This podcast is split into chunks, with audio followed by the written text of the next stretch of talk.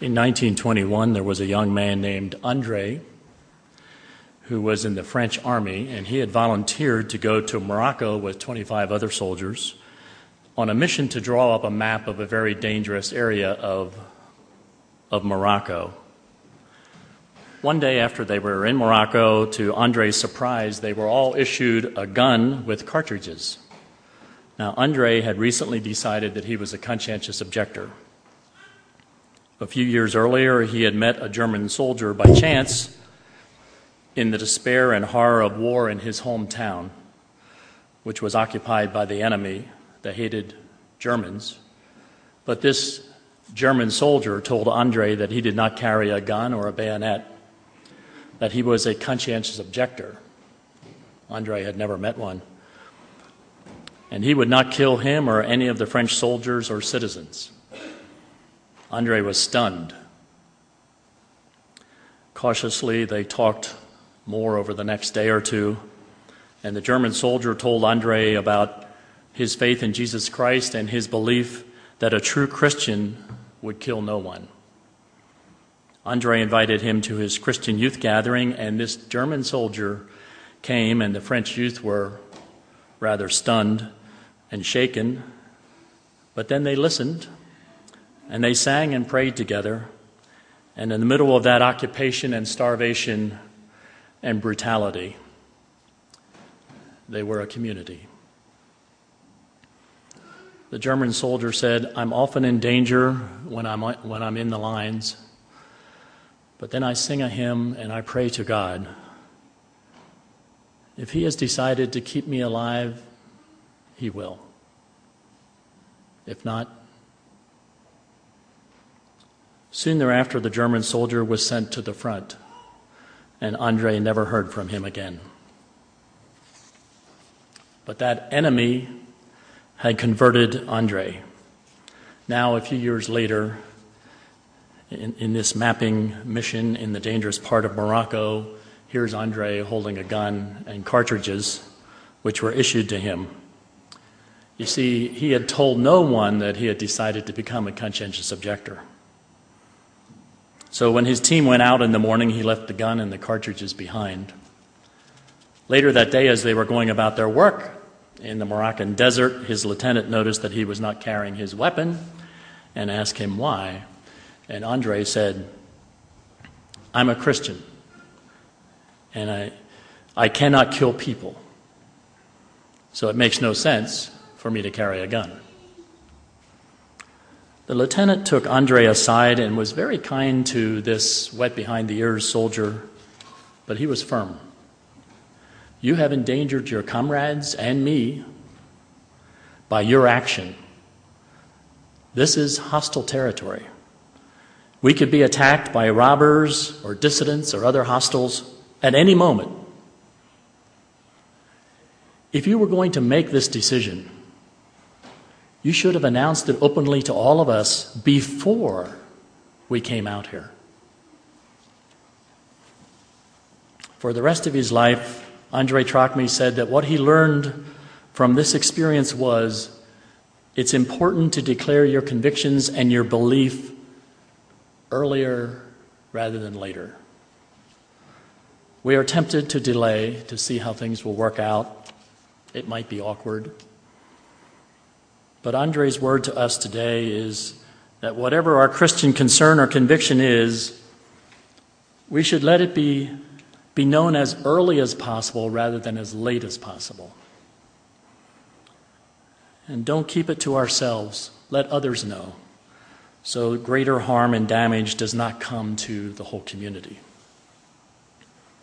As the, the wise Rabbi Hillel wrote 2,000 years ago, when you face a decision, the real question is if not now,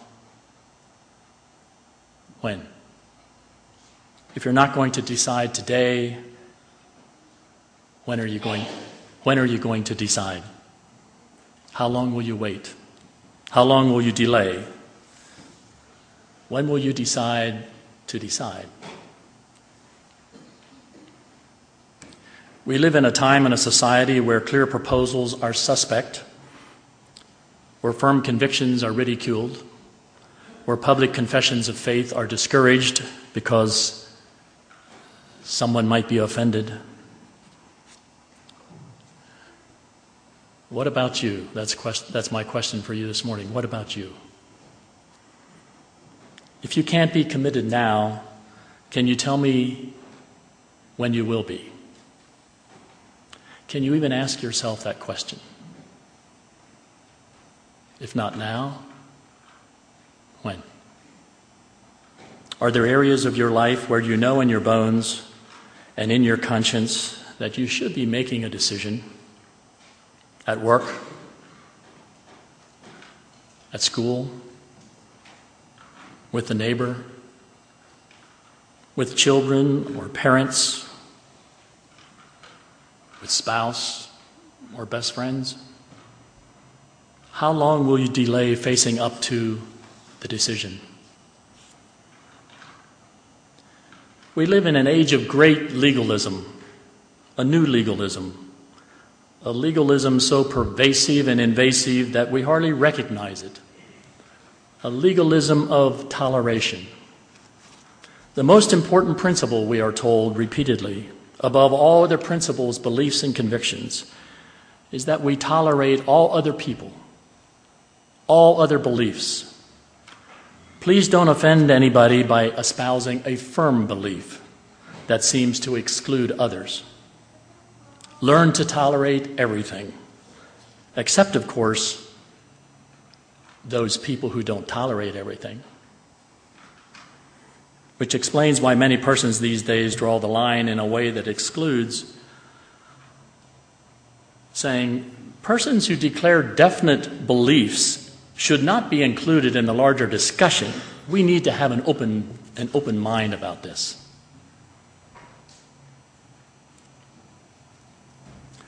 Now, don't get upset, but uh, sometimes it seems to me that some Mennonites are more open to engaging Muslims, for instance, than engaging other Christians, especially if those Christians are perceived as being more conservative than they themselves are. I hear a lot of comments that sound as though Christian evangelicals are the enemy Sounds sort of startling when you just say it out loud, really, doesn't it? So I recognize that I'm swimming upstream when I urge you to clarify the decisions that you face in your life and to declare them in front of others because the question never goes away. If not now, when? People like to say, What would Jesus do? And it's not a bad question, really. What would Jesus do in this age and atmosphere? May I make a suggestion? I'd urge each of you to find time between now and Christmas to read the entire Gospel of Matthew in one sitting, in one reading. Read it aloud if that helps, or choose one of the other Gospels if you wish. But do it all at one time, as, as though you were reading it to someone for the very first time. Let the whole story roll over you. One of the first things Jesus says is, I urge you to repent. Stop, turn around in your tracks. Be forgiven and face in God's direction. Right there in chapter 3. The Jesus of the Gospels is outspoken. There are decisions to be made. Make them now. Choose this day whom you will serve. Turn around, man. Get a grip. Granted, this is not a cardboard cutout Jesus. He understands the mysteries of life. He speaks in parables a lot. He sees the ambiguities and the ironies, the poetry, the tearful distress, the unanswered questions the gray areas seeming larger and stronger than the black and white. Yet over and over again, he calls us, sometimes when we don't recognize his voice, sometimes when we are in the middle of a vehement denial. Jesus says, There are decisions to be made. No one who puts his hand to the plow and keeps looking back is fit for the, the kingdom of heaven. So I ask you again if, if not today, now, then when? In the second part of this sermon, I'm going to take a risk and share rather personally about several areas, areas of decision making that I've faced in my life. I'm sort of an old man, and so I'm looking back. So you can discount that. Not as an example for you, I've failed so much, but just to be vulnerable as I'm, I'm encouraging you to be in your spirit this morning. The first area in which I keep needing to make decisions is the whole area of what belongs to me and what belongs to God. What's he talking about?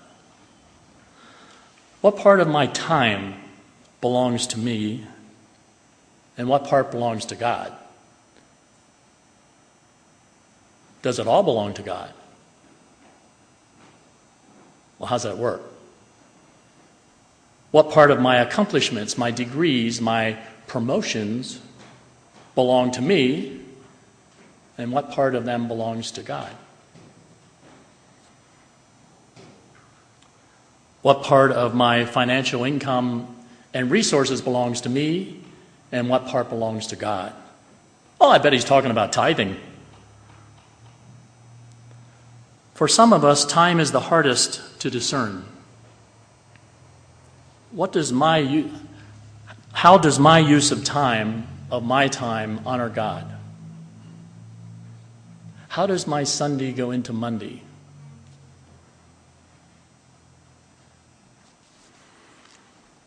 For others of us, we may find it difficult to say that all of our accomplishments and awards and degrees and promotions really belong to God.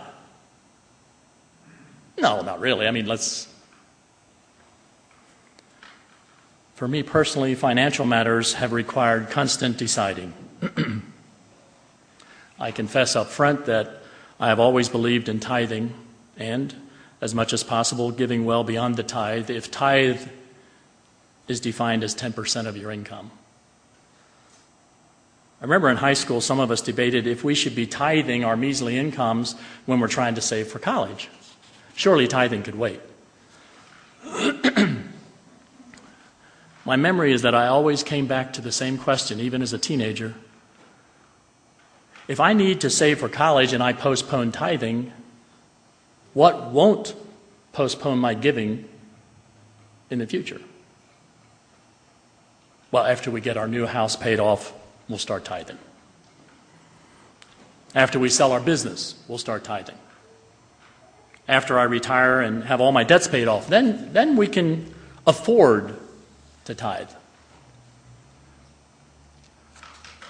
But in this case, my own testimony is that I'm glad, I'm glad that I decided this matter early rather than later. Then you're going against the stream in a different way. There were years Phyllis and I went to the bank in late December to borrow in order to finish our giving. And of course, many of you know that we had very, very hard financial times 16 years ago. And when you're in the middle of a devastating Chapter 11, in that hell of an experience, you wonder really, really, can we afford to give a minimum of 10% in this terrible time? Again, I'm glad we decided early rather than putting it off. Phyllis's dad is gone. Her mother's not quite herself anymore. But the influence of their example while they shared, which they shared confidentially with us many years ago, and I'm going to share with you confidentially, makes my decision easier each time I think about it. The example of others strengthens us. They started at 10% earlier in their marriage and then added one fourth of a percent every year.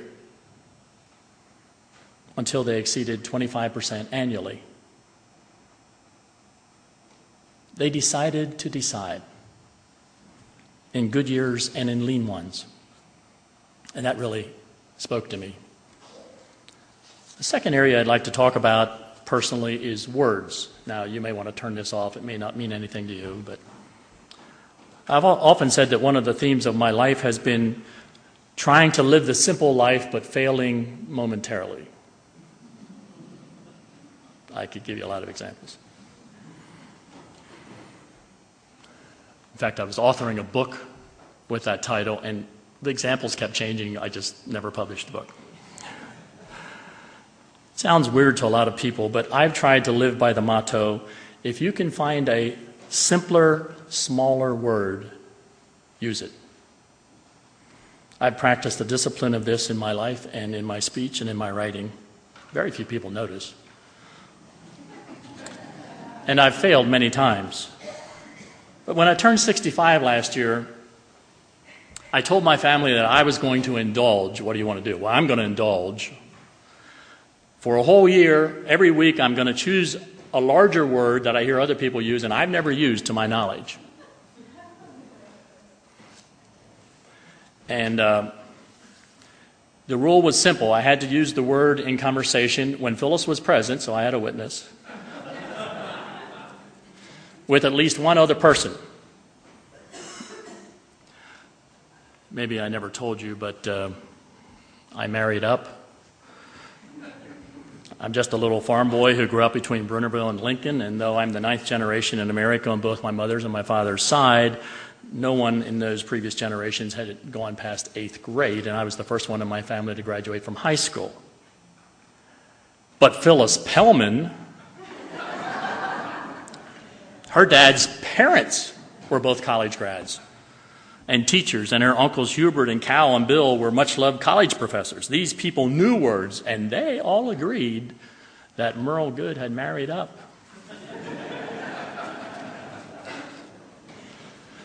so here I am, 65, and trying to improve my vocabulary. I thought I'd get a kick out of it. So Phyllis and I would be somewhere with one or more witnesses, and unbeknownst to our friends, I would try to work my word of the week into the conversation, like, yeah, it looks like that's going to dissipate. and Phyllis could hardly keep a straight face. and if either of our daughters were around, they'd laugh and they'd say, Dad, is that your word of the week?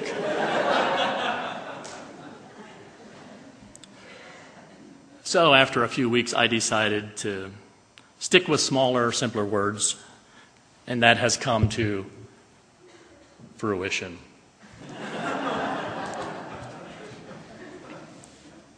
I've always been aware that people who have more higher education tend to use larger and larger words as a way of separating themselves from the riffraff.